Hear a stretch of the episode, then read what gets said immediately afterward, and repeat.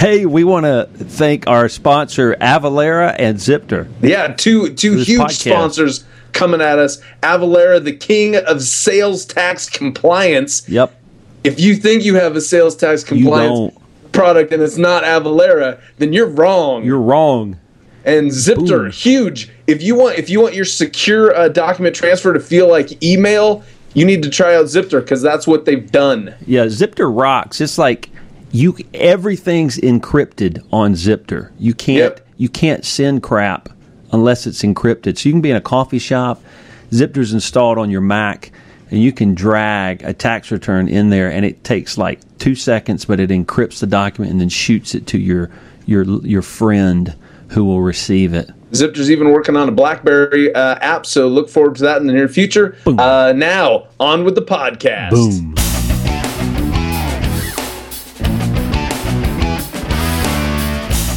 Welcome to the June 2013 edition of the Thrivecast. I'm Jason. And I am Greg, and we're so glad you came back for some more Giggles. Uh, in, your face accounting content. Accounting giggles.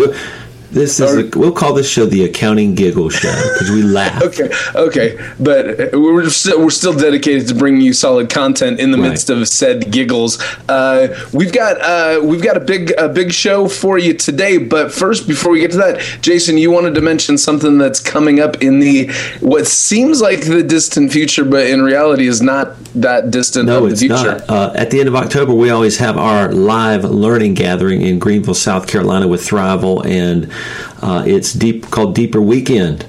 And it's we've got- awesome. Listen, we got people. Some of our members from Canada and Australia are flying in What? because it rocks that much.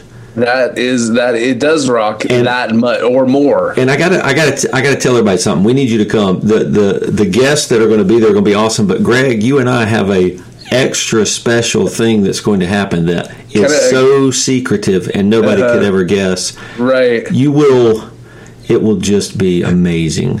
I know it's so secretive that I actually have uh, have been I've forgotten what it is, but That's it's right. amazing. And and I mean this is the kind of stuff that blows your mind. If you're involved in Thriveal, you get to uh, hang out with people virtually through Yammer, through other other sources, and you're you're getting all this support and all this uh, all this meeting and all this uh, you know stuff that's really changing your life and your and your business.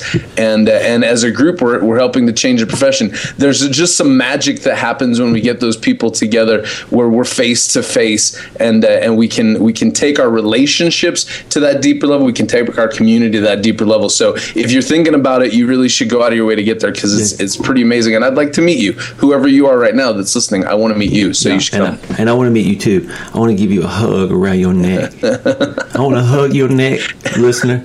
Listener, I want to hug your neck. So, hey, with this whole show, uh, the only guests are Thriveal members that have gone through some some rough tax seasons, and this whole show is dedicated to innovations, creativity, and things to change within the tax season. So, uh, Yep. are we ready to get our guests on the line? Absolutely, it's let's get them. Okay, we're here with our awesome guests for our tax season review on the freaking Thrivecast. Yes, Greg, we got are you here too? We got, we got a we got a packed house on Skype this morning with uh, with three amazing uh, uh, Thriveal members. We've got uh, well, let's uh, who are we gonna who should we start out with? well, let's start out with okay. So we got Joy Lazat. Say hey, Joy. Hey. there and- she And there we've she is. got What- Shayna. Hi. And Joy and Shayna sound alike, so we won't know who the heck's talking. so that's unfortunate. And we've got Steve. Good morning. I didn't say their last name, did I, Greg? I, I don't think so. Is, is this going to be like Accountants Anonymous? Maybe. It's, we found random accountants on the street. we don't know these people. We hope they had a good tax season. All right. Uh, yeah. Um. For first off, let's start off with Joy. Uh, Joy, where uh, first off, where are you located in our in our great country or world? And probably tell us your name, full name too. Okay, Joy Lazat. I am out of Lake City, Florida, which is about an hour west of Jacksonville. Okay. Do they do now in your? Are, are you at work right now, or are you at home right now? I'm at work. You're at work. Do, is, is there a salt shaker at your office? Probably so. Okay. Did I go so then, it? if you had that, you would have salt in Lake City. Am I right? Am I right? Come It's- on, come on, That's that's by where I'm at. come Um, on. All right. So we're moving on to Shayna Chapman. Tell us where you are, Shayna. Hi, I am in Gallipolis, Ohio, which is southeastern Ohio. Uh, More on the West Virginia. I'm, I'm a little more um, West Virginian than I am Ohioan, perhaps. Right. So, are you in the part of Ohio that people don't really travel through except by buggy? Um, it, it, yes, buggies and funerals. Um, but Wait, buggies uh, and what? Funerals. Funerals are funerals are still you know those are big deals here. Those are- so there's, there's Wow. a traffic jam anytime there's a buggy or a funeral. That, nice. One, one of the ma- one of the big uh, industry we have. We have a, a great agricultural and funeral business in our part of the the state. Awesome. That's cool. So then we're moving on to Steve Parker. Steve, tell us where you are. I am in Tempe, Arizona. Oh, right on. That's uh, that's that's in my neck of the woods over here. Uh, how wh- how hot is it going to get today in Tempe, Arizona? Today, I would guess it's going to be pushing, you know, 95 to 100. It's pretty Yeesh. much breaking into the hundreds. Oh my. Uh, and then that's the rest of the summer for you, isn't it? Oh no, it warms up. Oh, this is Oh my still chilly. gosh. This is still. You need to have a light windbreaker today, still in Tempe, Arizona. That's right. Another month, and we won't have to have a jacket. That's unbelievable, unbelievable. Okay, well, here's here's a few questions uh, for each of you that we're just gonna ask. Uh, so we'll kind of focus in on on some of you uh, on on each of you for for just a little while. Uh, Joy, uh, y- y- how long have you uh, owned your own practice for? Seven months. Seven months. Seven months. Awesome. So this was your very first tax season, correct? Yes. As as an owner, Yes. how long have you been practicing as a CPA? Um, I have probably only been a CPA three, maybe four years. Um, Awesome. But before I went out on my own, I was with a CPA firm for 13 years. Oh, Okay. Wow. Gotcha. So you've got you've got lots of experience. So as a as a CPA, in terms of all of the tax seasons you've had owning your own firm, was this the hardest? It's a Um, trick question. It's a trick that question. a trick question because it's. I think each day was different. It was some days were so exciting that it was on my own, and other days were like, "What the heck am I doing?" right. Uh, Right. So I wouldn't. i would say it's the most exciting tax season. Cool. Right on. Um, what a let's see. Uh, what's it? What, just just uh, kind of to fill things out. Do, are there any business books that you love? Um, I would say probably my favorite one that I recommend to most owners to read would be EntreLeadership. Entre Leadership. Tell us a little. I haven't. I'm not familiar with this. I think I've heard the title. Jason, you know, do you know that book? Yes, Dave Ramsey's books. Good stuff. Yeah, it, it touches on a lot of points just on being a good leader and motivating people and creating a good culture. Gotcha. Yeah, they have a, a podcast too, which is um, totally awesome. Yeah, yeah, their podcast's really good.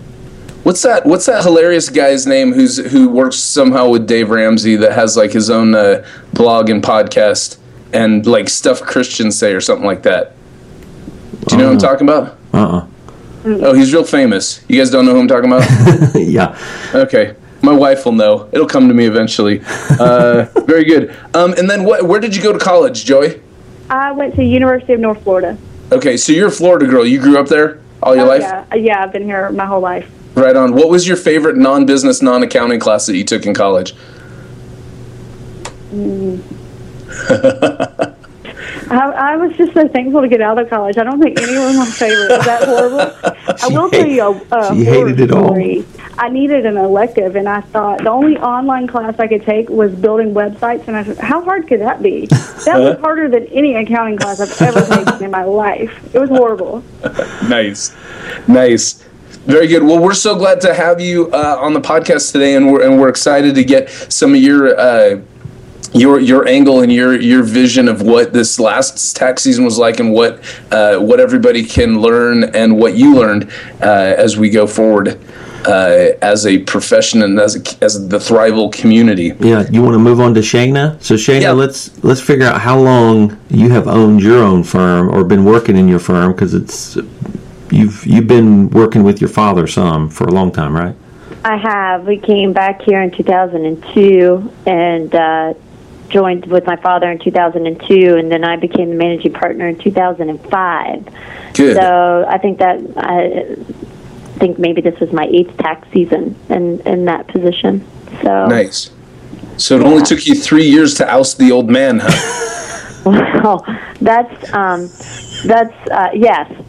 I, he, ousting is not very easy when you're talking about your parents. I, I know, I know. Yeah, we Uh, you, that ousting it continues on even after they're technically, and I'm doing quote marks in the air. They're technically gone. The ousting continues. So, Shayna, tell us one thing you love about running your own CPA firm. You know, I really love the ability to um, that I'm managing myself. Now, sometimes that gets me in trouble, but I really love the fact that as far as um, family and um, time, I can I can do what I want without somebody else telling me when I have to come and go. And Right. really, that's just that's just being a self. That's a perk of being self-employed, no matter what you do. You like managing other people? Well, um, I do like I, I do. I'm just not. I'm not good at. I'm really. I'm going to tell you my my weakness. I'm not very good at getting on people when I think that they're not doing what they're supposed to be doing. I'm I'm probably too nice, um, but that's just the way I am, and that's the way I'm going to have to handle things. Yeah. So, Where'd you go to school? Local there?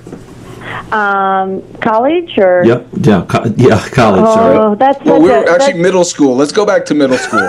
Well, I went to every school within a block of my office right here, actually. Um, but So- beyond so- that, my high the school was my high school was seventh through twelfth grade. Okay, okay. this is a small community. Okay, Shay- Shana, Shayna. Yes. You said that one of your weaknesses is that you have a hard time getting on people when you should. Okay, right now I asked you what the name of your middle school was, and you've given me the name of your high school. Okay, very clear directions, very cl- clear outcomes. This is a results only podcast, and I need to know the name of your middle school, please. um, well, like I said, our middle school and high school were one school. Did So- you go? Did you go to middle school? No, I went to what was called junior high, if you want to be technical. Oh, um, But it was it's Gallia Academy Junior High School. Okay, very good. Okay, and then my bad for get, for jumping all over you so bad Yeah. because They com- they combine them in West Virginia, Greg. the, the results were not clear because I did say middle school, and technically you're you're avoiding the question was correct because you did not go to one. So I apologize for that. And there's a lot we can learn from this interaction going forward. There's not much we can learn from it, actually. no, not really. Not So- really. So Shana, what did you? Okay, in in college, let's not talk about junior high anymore. In college, what were some classes you loved that were not accounting related, like Well, underwater you- basket weaving? You, you started to ask me what college I went to, and I actually didn't just go to one. I'm one of those travelers. I, I spent two years at the University of Kentucky. I love my Wildcats. Still cheer on the basketball team. Love basketball. Um, but once I decided I wanted to be an accountant, I came back closer to home to Marshall University in Huntington, West Virginia. Cool. Uh, yeah, go herd. We are Marshall. Yeah, I've heard of Marshall in for between sure. i- in between time i went to temple university japan in tokyo and my favorite class was actually a zen buddhism class What? yeah zen buddhism it was it was a lot of fun i learned a lot um, of just you know being one it was mostly about the history of zen buddhism and all that but it was just so interesting to be there in that culture and be able to do that that was probably my favorite non-accounting class that i took Do you So, go? Do you go in you- school and cross your legs during that class and sit on the floor? Um, you probably could have, but we didn't. You, you, you just raked a lot of sand, right? That's what. That's right. And and did flower arrangements and um, threw coins. No, I just Are you fluent in Japanese? not anymore. I was Not never anymore? fluent. I just knew enough to speak and get around, but uh, you know I haven't had to use it for about ten years now. So Okay, here's here's my Japanese phrase that I know. Uh, o- Otsuki Niki B. which I don't know Nikki B. It's pimple. it's pimple or zit. So I think I just said big zit. right. Yeah, yeah, Yeah. good. Take I'll Joy, back, Joy, real quick. Any languages you know besides English? No, I'm lucky to know English. I know tax. Is that a language? it, it, it actually, it actually is. It actually is. That's Is- awesome. Is can you say, Shana? Can you say, "I'm so happy to be on the Thrivecast" in Japanese? Yeah. Oh, see, I was just going to so say that in English until you added that Japanese Okay. word. Um, All right. So, I, I, so I, I, I can't anymore. No. all right. Well, s- all right, I've Steve. lost We it. we finally got to get to you, Steve. So tell us, um, how long you been running your firm, man? Well, how long have you been doing this firm in- total? I'm sorry. How long you been doing the the CPA public profession of CPAing in total? I entered this profession in September of 1982, so I guess that makes me 31 years. Nice. Wow. Nice. Yeah, long time. Gray hair. So, you, do you actually have gray hair? Yes, sir. Do you Me too. Have you you don't dye your hair? Uh, no, I just am not that uh, not that sophisticated. I guess Not that vain. that could be. I, well, I just heard on NPR this morning that more men are starting to wear makeup. I'm considering that, but um, Steve, maybe I'll I- uh, I'll let you try that, and you can uh, you can let me know how that goes. okay. Just, just for some context, here were some great movies that came out in 1982: E.T. the Extraterrestrial, Conan the Barbarian, Love that First one. First Blood, the first Rambo movie, Love that Fast. Times at Ridgemont High, Tootsie. That was a huge Gandhi. Oh my God, Tron. What? That was an huge. amazing movie year, and you didn't watch any of them because you were too busy doing, doing accounting. I've seen all those movies. Those are some great, some great films. I saw E.T. and uh, First Blood, Did you? probably nice. in those days. Nice. Uh, That's when you were a peon. You could get some still some time off, right, Steve? Once in a while. nice. Nice. Um, what so do you now- love about it? What do you love about running your own firm, Steve? I love the independence. I love the ability to set a vision and and and it be ours or mine and strive for that and not be, you know, working on someone else's vision necessarily. Right. Love the What- just the independence each day. It's a you know it's a new day. It's it's there's always something uh, something interesting. Right. That's how. How long have you owned your own firm? Uh, well, this is the third rendition, um, and we started this in June of 2010. Okay. And what What do you mean by third rendition? You've, you, there's two other CPA firms you've run into the ground and had to come back like a phoenix out of the ashes. Oh, that's funny. Um, no, I, uh, this is actually the third firm I've started. The uh, I guess the second one I started, we ultimately were acquired by a national firm, and the first Okay. one just was kind of turned into a merger, and then I went off to uh, private. Okay. Gotcha. So, That's- so what happens when people buy firms and merge? I mean, are you? Is that like a crappy situation? You're out of there. Is that what happened? You know, it depends on uh, it depends on the the situation. We I had about seven people in 96, 97, merged with a firm that was about 35 people, then they merged with another 15. That turned into a to a real unhappy situation. And, Wow. and uh, partner and I left, and and um, you know we split up, and then we ultimately joined a national firm. That was a very positive and experience. Cool. Very nice. Cool. Well, let's let's dive into some questions. Let's start learning, man. Yeah. Let's let's do that. You so, go go first, Greg. Let's Okay, so so I was looking, I was reading on uh, CPA Trendlines, Rick Telberg's uh, website. There was a there was an article by a, a, a guy who I can't. Re- his first name was Bob. I can't remember his last name. I think it was Larson or something like that. And he uh, he had he had some data that he had collected from his uh, from his constituents, whoever they may be. And they said, according to his results, about 60% of the people of the people that he polled said that this past tax season was absolute worst tax season that they've ever had, or it was at least one of the worst tax seasons they've ever had. And then the funny thing is, uh, we, we also see Barry Melancon has been saying that, uh, according to just his feeling it out from talking to people that about 90% of people, 90% of the people in our profession say this last year was the worst tax season that they have ever been through. And we've already, we already touched on that a little bit with you, Joy, but uh, Shayna and Steve, uh, it'd be interesting to know what you guys think in terms of was this the worst or one of the worst? Shayna, what do you think? Oh, hands down. Yeah, this is my. Uh, I've had my firm now for eight tax seasons, but I believe this is my 17th tax season. Plus, Uh-huh. I grew up in this business anyway from the time I was born. Right. Um, but this was hands down the worst tax season Wow. in terms of not knowing when we were going to get stuff, the computer glitches. Um, uh, my software is phenomenal. I couldn't have asked for better, but I know accountants across the country had problems with that. Um, it was just, yeah, it was bad. Okay. S- Steve, what are, what are your thoughts? Well, when I hear that, I think uh, folks either weren't around or have forgotten the 87, 88 tax seasons after the Tax Reform Act of 86, the passive activity rules. Everybody suddenly owed a ton of money they didn't expect. The computer software was nowhere near capable of dealing, even the better software struggled with it. Those were, in my mind, the worst tax seasons in my career. Right. Um, the more recent one, ours, we were so busy dealing with some personnel issues that I don't know that I noticed uh, other issues. I mean, there was a little compression and and things of that sort. Our software worked quite well, um, and It, it you know, did, your, soft, pretty well your software did work well? Yes. Yeah, Good. there was there was not. I mean, it it wasn't as stable as it had been in most years. It seemed like a lot more updates, and they were forcing them out on us sometimes in inconvenient times. But but uh, yeah, it worked quite well.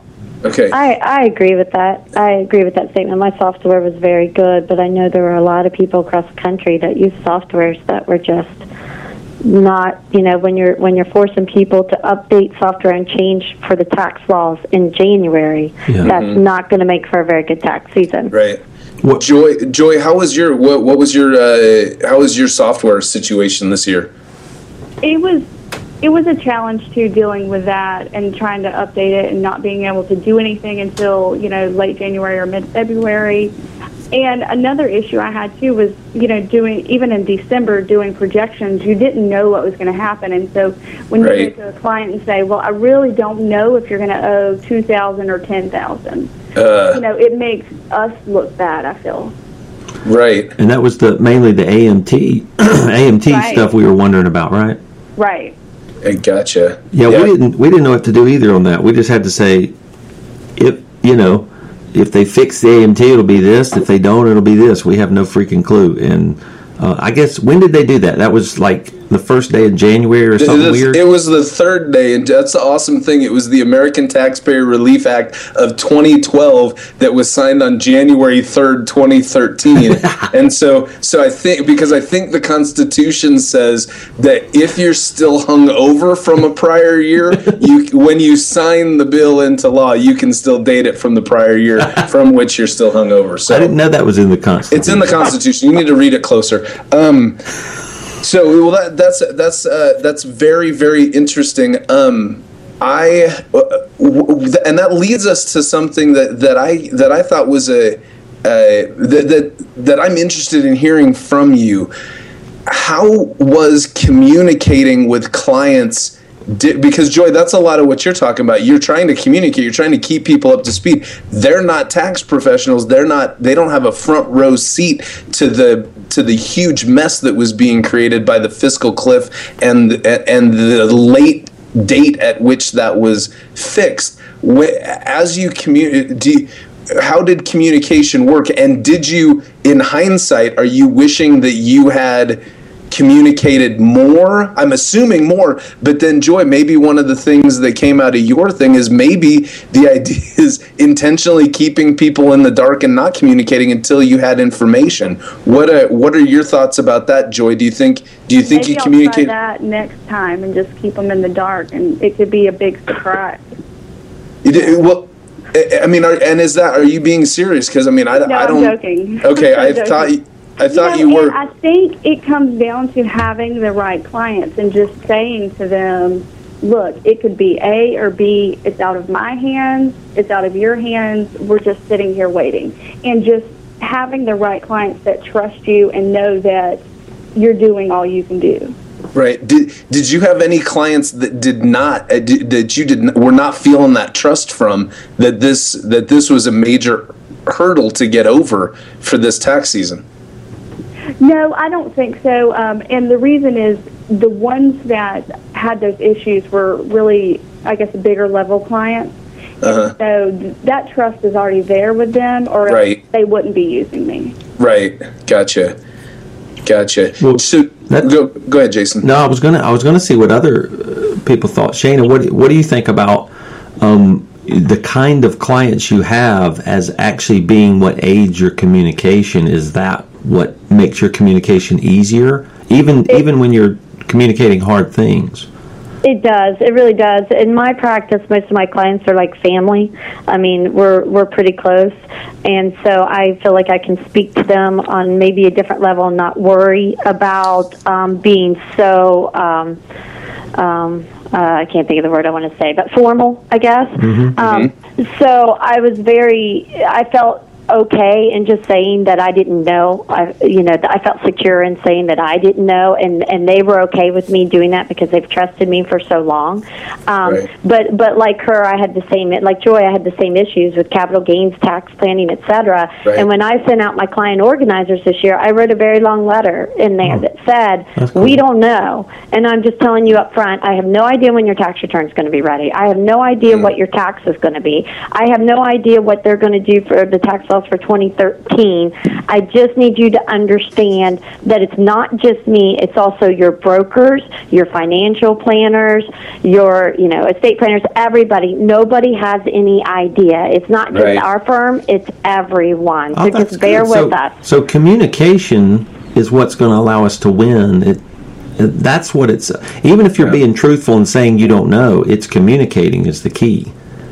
It really is. Yeah, I I wholeheartedly agree with that. Right, and well, and it's even, and it sounds like a lot of what you did through you were your communications was very explicitly an expectations management sort of tool that you used, where where you're uh, very early on, you're saying, this is don't you know don't expect here here's what here's what I need you to expect. It's not going to be like prior years. And was that was that successful? Because I know that when I get a uh, you know, when I get that uh, that big giant file from the the CPA firm, because I'm in I'm in industry, so when we get that, I don't really read it or fill it out or send it back. Do your clients did they read the letter, or do you feel like was that an effective channel for communicating?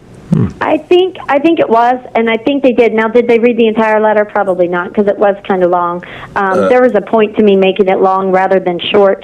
I knew Uh, that they probably wouldn't read the entire letter, but they would understand that hey, she sent me three pages of stuff. This is serious. Right, right, You know, right, so. I actually I debated on whether to go short or long, and I decided to go long because I wanted them to understand, even if they didn't read this, if I'm sending out a three-page letter Yeah. that I've never done before in the last Right. eight years, Right. that I'm I'm serious. And Right. so, but the, your original question, did it help? Yeah, it really did nip it in the bud. I during tax season, people were very understanding that I I can't just turn out your stuff in January or or even the beginning Right. of February. Right. And people were pretty good about that. Plus, I use social media for the people who wouldn't read the letter to put Uh-huh. the short version on. I use a lot of my clients are on Facebook, so I put it out on Facebook. Please Right. bear You- with us. Yeah, if you were going to put that out on Twitter, that would be the very short version of of the whole thing. You did. Hey, you also did mention that your clients are like family, and that's probably helpful now that the relationship with your father is so strained, and that you estranged him after kicking him out of your firm. So that's that's a nice thing. So I'm glad to hear I that. make them choose sides when they come in, and now they choose me because I bake cookies. oh, good. Per- perfect. Well, how about, how about you, Steve? Can you? Uh, I mean, what do you have a good client base that really lets you communicate well, even when you have to deliver hard news to them? You know, I think I think uh, being at this point in our careers, we maybe can be more selective with clients, and we've probably not done that so much with the niching or that kind of thing as as with trust. And we don't have if we don't have a good relationship with a client, I'm probably going to counsel them to uh, work with somebody they do. So, if you have that trust, and and I think we've built that with most people, and it's just uncertainty. I mean, life's uncertain and we typically followed the rules we followed for most of our career. It's like, here's the rules today. We hope they change it, but for now, you're going to have this huge alternative minimum tax bill. Um, if they Right. change the rules, that's probably better, but we can't anticipate what's going to happen and plan for that necessarily. We can tell them what would happen, but but I think um, and I think a lot of this job has gotten to with all the notices and all the IRS communication. A lot of this job has become just trying to be a calm voice for these folks that Yeah. get totally freaked out just getting a letter They do. and the uncertainty and just kind of you know sometimes taking a deep breath when they call you all panic what'd you do wrong and and uh, well actually we didn't do anything wrong and Right. and um, trying to give them a little peace Well, S- Steve, how do you like to communicate? I mean, do you use letters, emails, blogging? I mean, what are what are your means of communication that you hopefully that you know your clients will read and, and get? It's Pinterest, isn't it? you're, a big, Pinterest, yes. you're a big Pinterest guy. yeah that's me someday i'm gonna gonna learn all about that you know we Not. We send out the uh, the typical letters. I mean, we don't probably put as much time as we could into developing them. We tend to use the boilerplates of some sort and modify them a little bit. But I think the the email for anything factual, and when it's anything that's a little more touchy, I'm just very quick to pick up the phone. I I just think you can so quickly lose the tone in email, and Yeah. you can spend so much time rereading it, trying to just get it just right. Just pick up the phone and call them. Right. Did you? One of the things that uh, uh, my uh, my boss, uh, I love him to death, even for all of his faults. But he uh, he has he has some some phrases that that he throws around that are that I think are are very apropos in situations.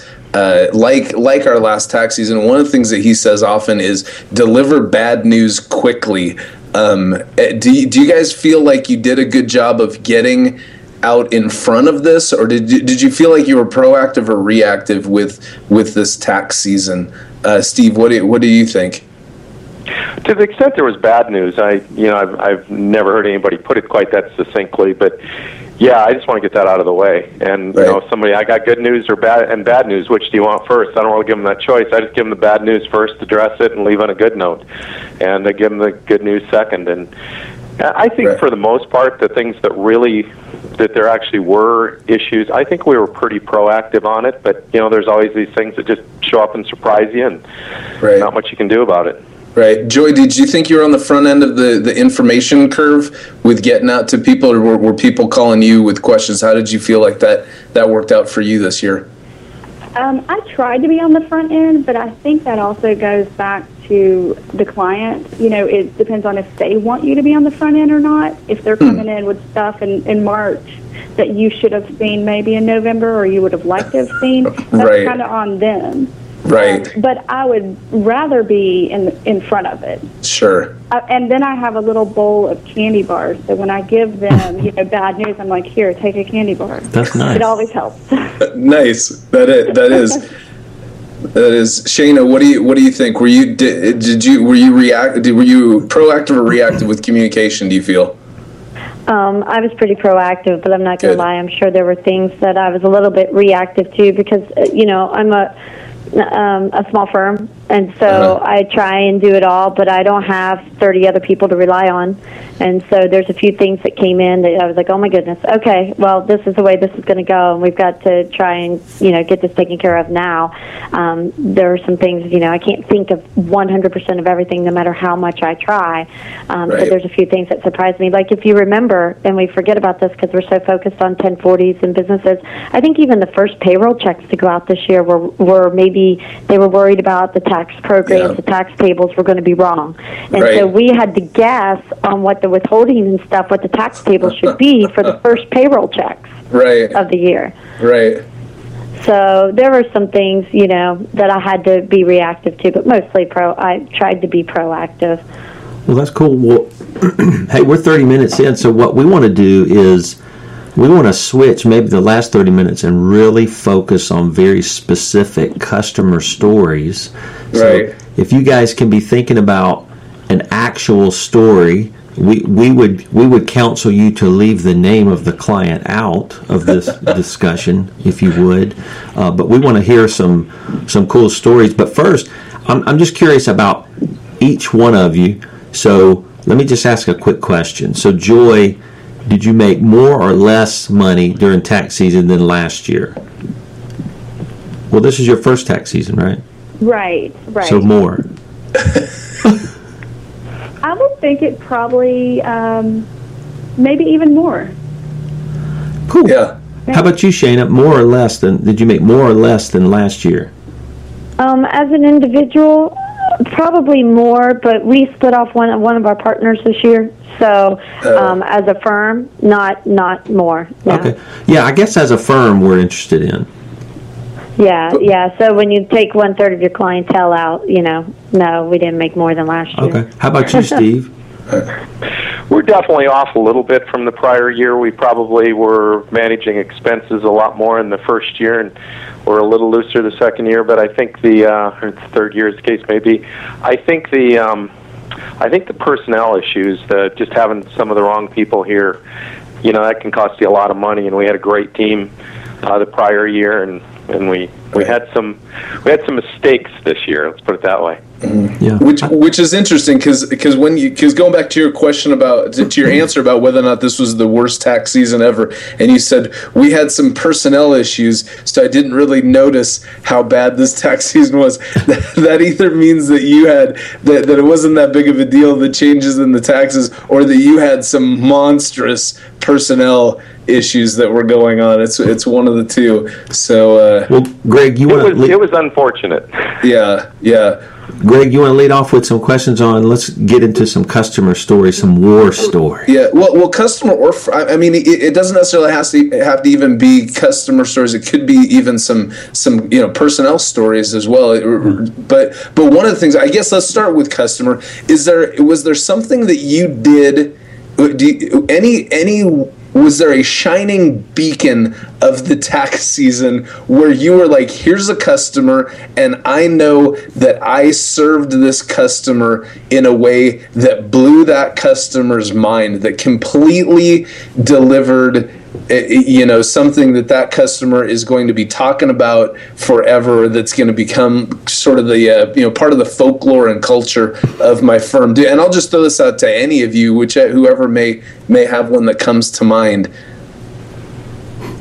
Cricket. come come on jump on in I, I'll go. I'll go with that.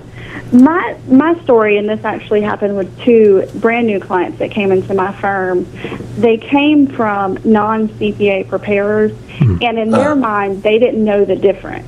They thought, you know, that they were being taken care of. So when they come here, and I point out several issues, and it, it and this is big dollar issues that can't be undone because of a previous preparer. You know, that's sad when that happens. But just being able to communicate to them, you know, this is what I can provide, and this is what we can do going forward. They completely get the value, and you know, are are with you. Right. That, that's that's awesome, Joy. Um, what can you can you be more specific? What were the what were some of the things that were done that couldn't be undone that that that we have a an edge up on just regular preparers with? The first one would be um, it was a, a business that was set up as a C corp, and it Ah. never should have been. And then they decided to sell their business. Uh-huh. There were you couldn't do a whole lot of tax planning with some of the situations inside of that C corp, and Right. it locked them in. When they came to me, they already had the agreement to sell, so there was nothing that I could do except for say, well, going forward, here's what we can do. Right. So the thing the thing you couldn't undo from the past is double taxation. Right, right. Yeah, okay, yeah, that- that's- a half a million dollar business. That's a big deal. Yeah, yeah, heck yeah, wow. That yeah, that's that's a that's a great that's a great story. And that was so that was with one. Did did you feel like it, it sounds like that was with you had a few customers that came from preparers and did, did right, and I had a second one. It was the same thing, set up as a C corp, and it No never kidding. should have been. Luckily, they weren't selling, but they were still stuck in that situation for the time being. Right. Gotcha. Gotcha. Well, that's that's very that that is very cool. the hor- the really bad part of that situation is both of them were had one, two, and three owners, and you know this is their retirement. This is their business. Uh, They've built it from hmm. nothing, and so good. going to them and saying, "Look, I know you've put all of your blood, sweat, and tears into this, but there's nothing I can do." Right. That's what's hard to look someone in the face and tell them that. When if they just would have got good advice in the beginning, Yeah. they wouldn't have went through that. Right. Well, it sounds like that was good service you gave them, even though I mean, it sounds like you you had to sit down and have a hard conversation. They want you to sit down and give them a solution, but you had to sit down and go, "I don't have any solutions for you that will work." I mean, were you nervous? I was very nervous. Um, it, it was really hard to do, but once it was done and, you know, gave them a little breathing room, Right. then they were okay because they felt like, you know, I was being upfront and honest with them and, Yeah. and looking out for them going forward. Cool. Yeah. Very, very Maybe nice. that's the difference they felt between you know a CPA and a tax preparer. The, so the CPA is going to sit down and go, you know, there is really no tax planning we can do, where the tax preparer is really just performing a a, a Filling in a function. form. Yeah. Yeah. Yeah, and, and really, the you know the big lesson for everybody to walk away with on this is uh, is when you're first starting your business, when you're first forming it, don't go to Liberty Tax Service for for advice. Probably no. There, if, if, When if should you go to Liberty? well, exactly, exactly. If, if the guy, if the guy making your entity choice is dressed up in a Statue of Liberty costume, you're probably at the wrong. You're probably at the wrong place. So, uh, Shay, Shayna or Steve, do you guys have any any stories of just being able to blow some customers' minds this last tax season? I think I, I think this, I think I have one. Yeah, um, but it wasn't. It didn't really have to do with taxes this year. What it will affect is taxes next year. Um, during tax season, I had a client who was doing a contract to buyout partner, and and the way it was going to work was they, you know, filled out this whole contract and they wanted me to look at it, and I'm thinking it's tax season, right? I mean, we already have discussed this is the worst tax season we've ever had Right, uh, right. at my age, and um, so you know, this. Ooh, but, wait, wait, hold on. Pause for total zing on Steve. Steve, you can That get might have been a little one. That might have been. Yeah, Um, I, I appreciate that. um, so anyway, you know, but I looked over it anyway, and I was like, I was like, well, hold on, you can't do this because even though there are four partners, getting rid of two effectively dissolves your partnership. And what this is going to do is cause you a tax situation. So I sat down and did all the tax planning for it, and it took a long time. Um, and finally, in the end, we had to rewrite all the contracts, get the other partners to agree to a different sale plan. But I saved them about uh, uh, over sixty some thousand dollars um, versus what the way their lawyer and they Wow. and the other partner had set it up Wow. to sell it. But but you can't do those things, and you really need to consult your tax advisor before you do something like sell out, buy out half the partnership of your partner, or or you know anything like that. Sell something. You really need to talk to somebody who understands taxes, and um, it made me feel good to say, hey, I saved you sixty five thousand dollars. Yeah, yeah, absolutely. Well, let me ask you this, Shayna. Do you feel like you got paid well for that advice? Yeah, I think that they, I think that they certainly appreciated it and um, paid me appropriately for that. Cool. Good. Good. Fantastic. Steve, Steve, what you got for us? I think probably the biggest customer satisfaction things we had were related to IRS issues. Um, Okay. You know, in one specific case, uh, client had been through the ringer. He'd had a CPA that really didn't understand IRS procedures and collections, and and he got recruited to one of the uh, one of the national tax resolution companies, and went through that whole step, and that didn't do anything. So by the time we get it, you know, every deadline, every every date that's important to all this is passed. He's getting Right. garnished. He's getting, and we're having to work backwards and beg people to, you know, we'll file uh, 911 forms and try to do all kinds of, you know, handstands to help him out. But finally, we were successful, Uh-huh. and it was a pretty significant, uh, you know, it was a seven-digit uh, levy, and Wow. we we got it we got it substantially resolved, but obviously those things don't completely go away. Sure. Yeah, that that's that's pretty that's pretty unbelievable. And so that was uh, what that all came. That was all. Did all that come crashing down during tax season when you had to deal with that as well? Yes, it did. Unfortunately. Okay, so it was a lot of late nights to be able to to to help that customer out in the process. Absolutely, early mornings, late nights. Yeah, there was it, there was no lack of hours worked this year. Right. Let, yeah. Let me ask you this: when you when you guys are performing this great customer service, it's it's it you you all three just gave examples that it's around some difficult tax situation that the customer didn't understand. Right. How do you, how do you look ahead and go, all right, this could be good for our firm. We could get we, this is a chance to communicate our value to ask to get paid for the value. Are you guys thinking like that? Like when when a, when a big tax thing hits your desk, is it an opportunity? Do, do you think, cool, we're going to see if we can test what our value is and get paid appropriately, or is that not even in your mind, Steve? When you're doing this work, do you just jump in and start helping the client without thinking about how Um, you'll get paid, or how, how do you go through that in your mind? Probably more likely we jump in because when your first call is, uh, you know, somebody's had their accounts levied and and uh, they need help. Obviously, we set some expectations in advance, but um, I don't know if we, you know, I know I know we don't communicate the value as well as we should, but we certainly try not to wait till after everything's resolved to uh, to send them a bill. We do try to set expectations of what it's going to cost up front.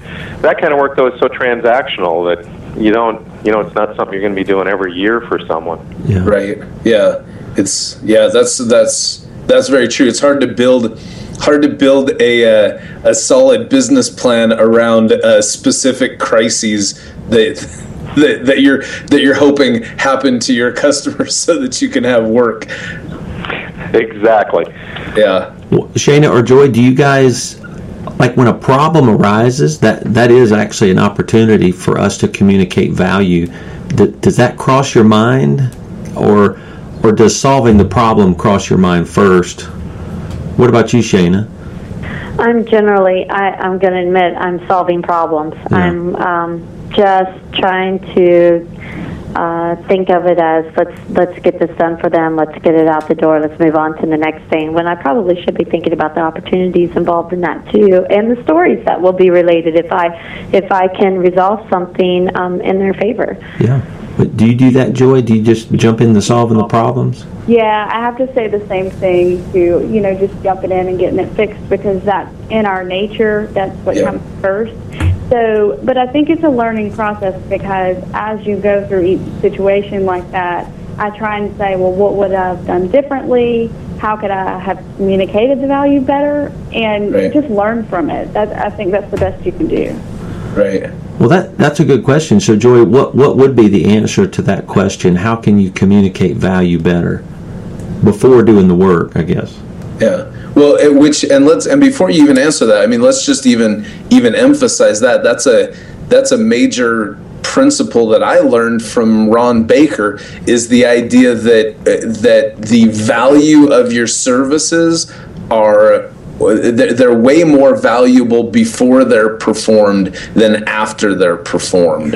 And so so really doing that here's the problem because because i'm right there with you I ju- jump in and let's fix the problem and take care of these people. too, yeah. but they but they have a they they can recognize how valuable you are when they've got a seven figure lien that's placed on them by the IRS. Once that pressure is resolved, they maybe don't see that, that that your values may be diluted at that point. So what was the question? Where were we? at? I totally derailed this. Well, How do you communicate that value? I wish I had the answer to that. And I think I'm still, like I said, going through a learning phase. I'm probably, you know, trying to to value price more, and I'm probably about 50% there. So Uh, it's just, you know, learning. right. I, Well- you know, I think I think one thing we do is we work too fast as CPAs. I think we're often too quick because when you're when you're fast, right? You don't you don't think you don't like. I, I mean, you guys probably had this situation. If I'll put something on my desk and leave it overnight, I'll totally do a different thing the very next morning just because I've talked to some people, thought about it. Yeah. Maybe I stayed awake thinking about it, but just time brings such clarity to that communication. It, that's what that's what we try to do, but we don't do it. Uh, we also jump into solving problems, and I think we're losing our firm's losing a lot of value by not focusing on the communication of value because that's part of our job as strategic leaders. Um, I think so. What? Well, Joy, you said you're struggling with it. How about you, Shana or Steve? How, how do you communicate value before you do the work, or how could we do that better, or how could our listeners do that better? Shayna, what do you think?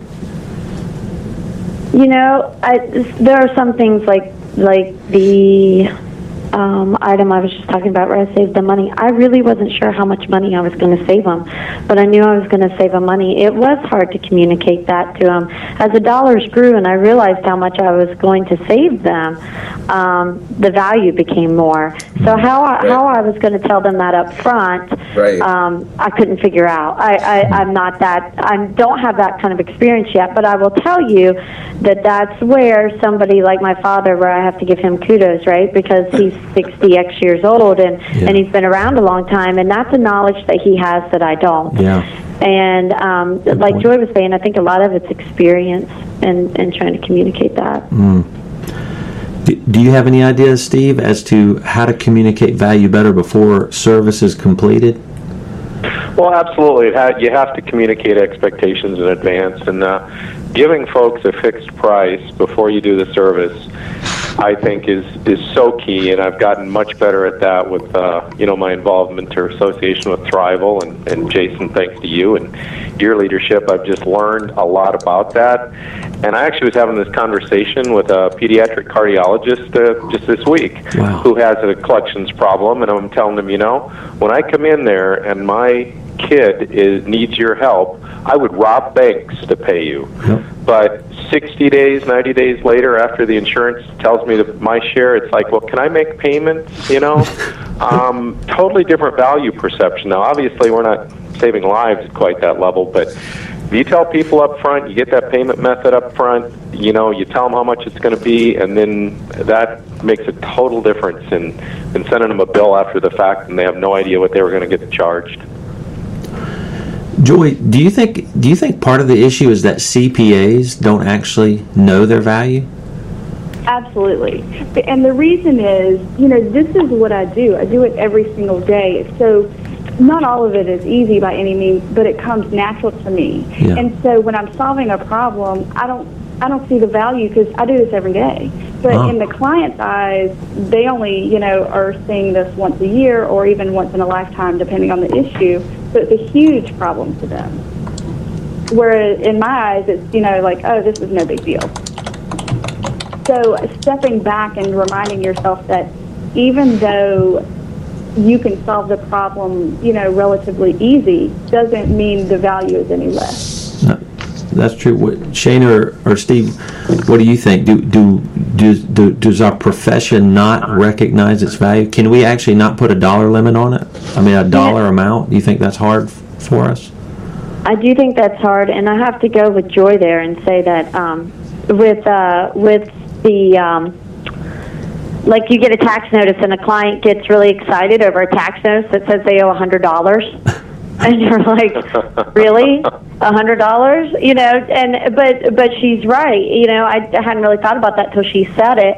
I, I know it's not a big deal because this is what I do every day, but they're freaking out over a hundred dollars.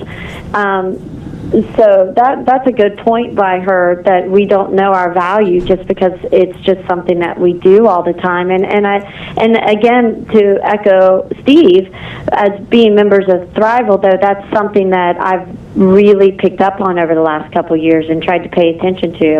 Um, I know what you're getting from me is what I know my knowledge. And um, that's what you're really paying me for. Anybody can anybody can look at a notice and and write the check for a hundred dollars, you know, or or say it's ten thousand dollars. Write the check for ten thousand dollars. But I but I actually know what's going on and I can solve that for you, or or tell you why you owe that money, um, whereas somebody else can't. And it's knowledge I have, and I've learned that again over time with Thriveal. Can we can we turn? a- look- look, I want to turn a little bit of a corner and see if we can see if we can mine out something something else through this conversation. Um, we complaints, customer complaints are a great place to learn how to how we can do better. Did did you guys uh, in term? I guess first off. It, did you have very many complaints from customers and if so were they similar complaints? And and I know this is sort of pulling your pants down for people because nobody wants to talk about you know customers who weren't satisfied with the work that you were doing. But this could be a, a huge learning thing for the five of us and for for our listeners. What so did, did you you know Steve did you notice if customers came in with an issue or a concern or a complaint was there one overarching complaint that you heard this last tax season I think it's I I think it's always the timing. You know, they they bring. Okay.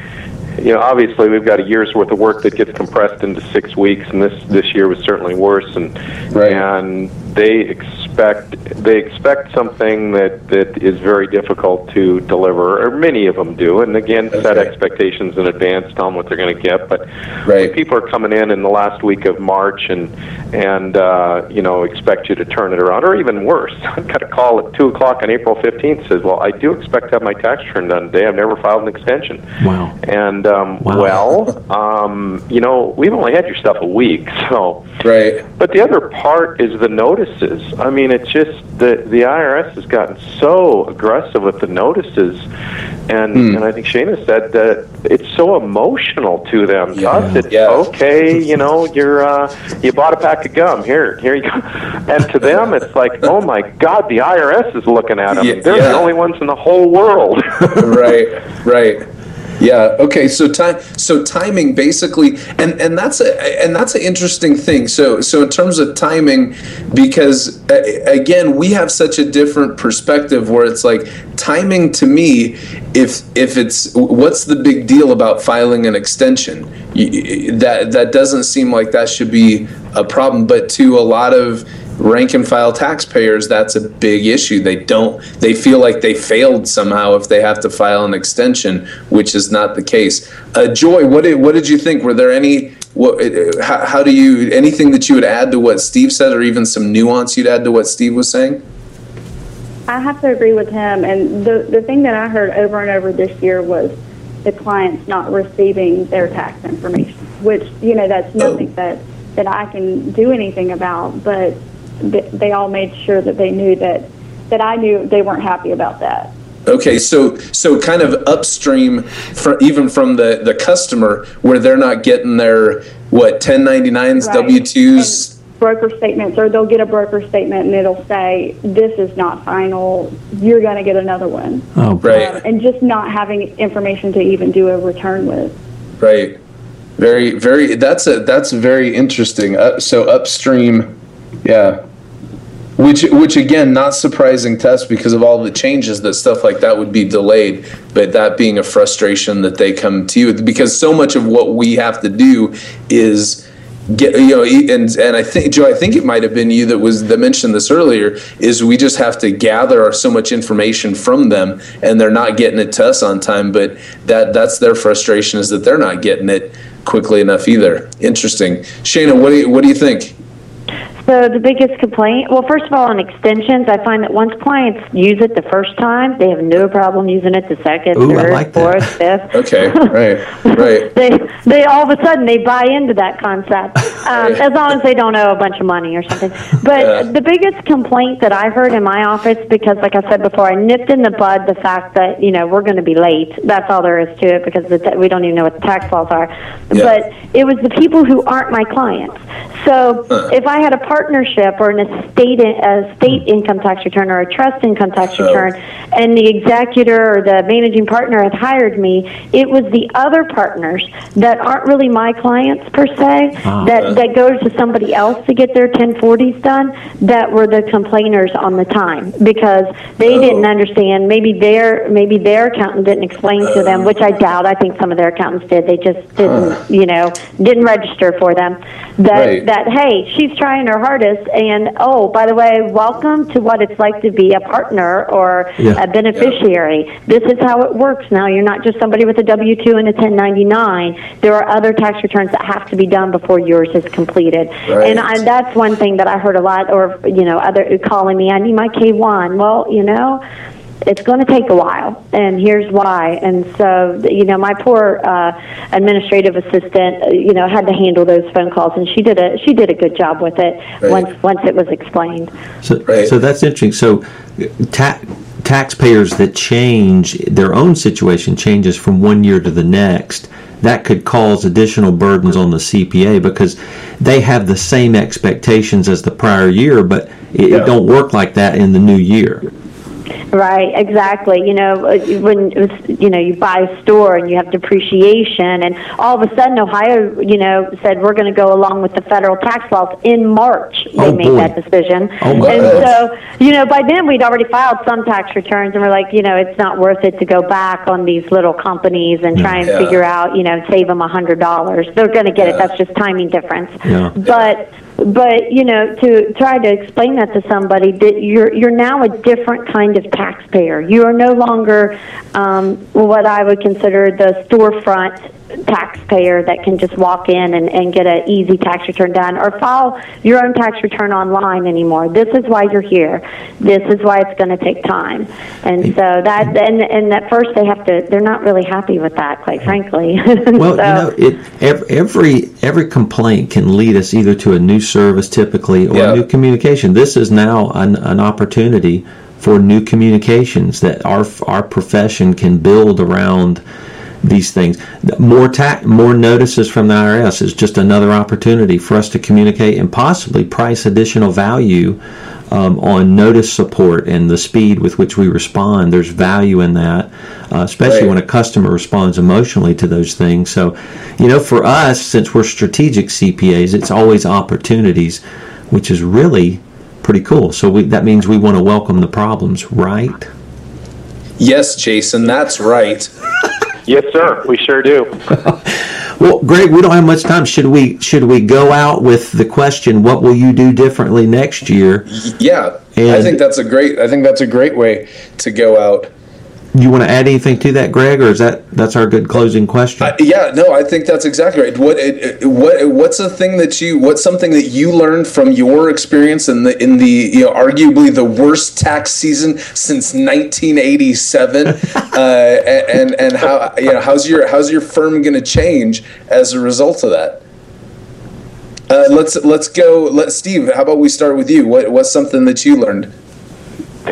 Well, I we dramatically upgraded our team and Yeah. uh, you know spent a little bit more money on it. Maybe did a little bit more upfront uh, uh, research on folks, and also maybe got lucky. But we've got a we really ended up with a great team. But you know, I think it's a lot of the basics, the blocking and tackling and preparing and being proactive. You know, we Right. know these things. We've kind of planned for these things, but you have to be so diligent in all those in every little step, or it Right. tends to get out of control quickly. Right. Well, and that's and that's super true. I mean, you know, just it- it's so funny how so often we get we go through these these long conversations about well, what happened wrong, and you just the, and the bottom line, it's basics. You know, we've all read uh, Jim Collins' book, and we all know that that having the right people on the bus is foundational to having a great experience at work. If you've got good people, things are going to be better. If you don't have the right people, it's going to suck, and unavoidably suck. um, and is that so? That's kind of a lot of what you're saying, right? Absolutely, it's it's Yeah. tough to uh, it's tough to make a broken part um, function well. You know, Right. that's a Yeah. workable analogy. Well, and and and let me ask you this: It seems as though because one of the things too is that of of all of the challenges that and, and the challenges that you guys were able to turn around and and create these wonderful customer experience, uh, uh, customer service experiences from they the, the thing that made them challenging was that they landed right in term in the middle of tax season, but cultivating the right team and making sure that you've got the people in place that seems like something that you can do uh, in when we're not as pressured. Is that did, did you did you maybe did you drag and and I know this is everyone's uh, is is no one likes to have these tough conversations with personnel. Did you drag your feet until you had to make a choice? Could you have done stuff earlier? Well, in in the past, absolutely. But we had someone in the middle of January that we were pretty excited uh, about, an independent contractor that okay. you know was going to work all kinds of hours that suddenly just disappeared. Uh, we had our accounting services manager that got pretty sick toward the end of January and ended up in okay. the hospital. Uh, actually, February first, she went to the hospital with pneumonia. Mm. And then we had a receptionist that we, you know, did some did some some things that were not consistent with working in a CPA firm. How's that? Okay. And uh, we had to let her go uh, suddenly, okay. and you know, so oh, so it was just bad luck. It was, uh, yeah, just a series. You know, it's never the one thing that that, that kills you. Yeah. It's the three and four and five Yeah. little little things that happen in sequence that that just take you out. Gotcha. Okay, that's that's very very interesting. Uh, Shana, what do you what do you think? What's what's going to be different next year for you? I think uh, you know our conversations were all good here today during this podcast. Um, communicating, um, I think I can communicate just that much better uh, with with results.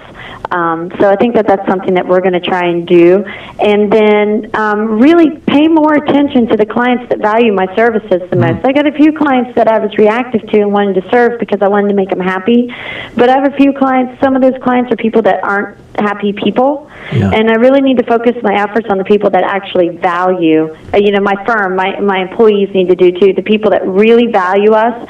Um, there are a few of those that I think that I could really serve better and and create opportunity from. And so next year during tax season, I want to focus on on you know my A clients. Really Yeah. focus in on my A clients. Yeah, cool. nice. How nice. about you, Joy? What you going to do next year? I am already making some software changes. Um, Good. I've got some demos lined up to see some new products, so I'm really excited about that. I think that'll make a huge difference. Um, and go, I like Shayna's idea. You know, she sent out the, the long letter at the beginning of tax season explaining everything. So just communicating better. Um, and what I'm also going to do is, and it falls in line with communicating, but you know, halfway through the year or, or September or October, just reaching out and being proactive with clients and saying, let's see what's going on so far. What can we do Right. know, for the, to, to wrap up the rest of your year? Right. Gotcha. Jason, we have a you're you're you own your own firm. What about you? What are you going to do different next year uh, based on this past year? Well, um, so I guess the first thing I should say is the thing we're bad at is uh, tax planning. Technically, we need some, we need to do better at that. So, you know, the typical complaint we bump into is people owing more than they than they don't anticipate. Um, so I think what we're going to do is do a lot more technical training on tax planning with our team. We have probably more creative CPAs than we do um, I wouldn't say technical, but they're very, very creative in, in what they can do, which is what we have to have. But I've not been a good leader on the technical side because I'm probably less technical than we should be. So we're gonna we need some training in that area to try to, you know, um, stop surprising clients with what they owe. Honestly, Gotcha. it's kind Very of good. Painful. So real quick, I just you know real quick, we want to do a little pimp of the Thriveal community. Yeah, yeah, So, yeah. so Joy and Shada and Steve, just as we as we leave, um, maybe one statement about how you know being a part of the Thriveal community has helped you grow. What do you think, Joy? I would say, as a sole owner and being by yourself, Thriveal provides the experience and um, opportunity to reach out to other CPAs to get advice without having the headaches of partners or other owners. And so you, you get that benefit Right. of Cool. support.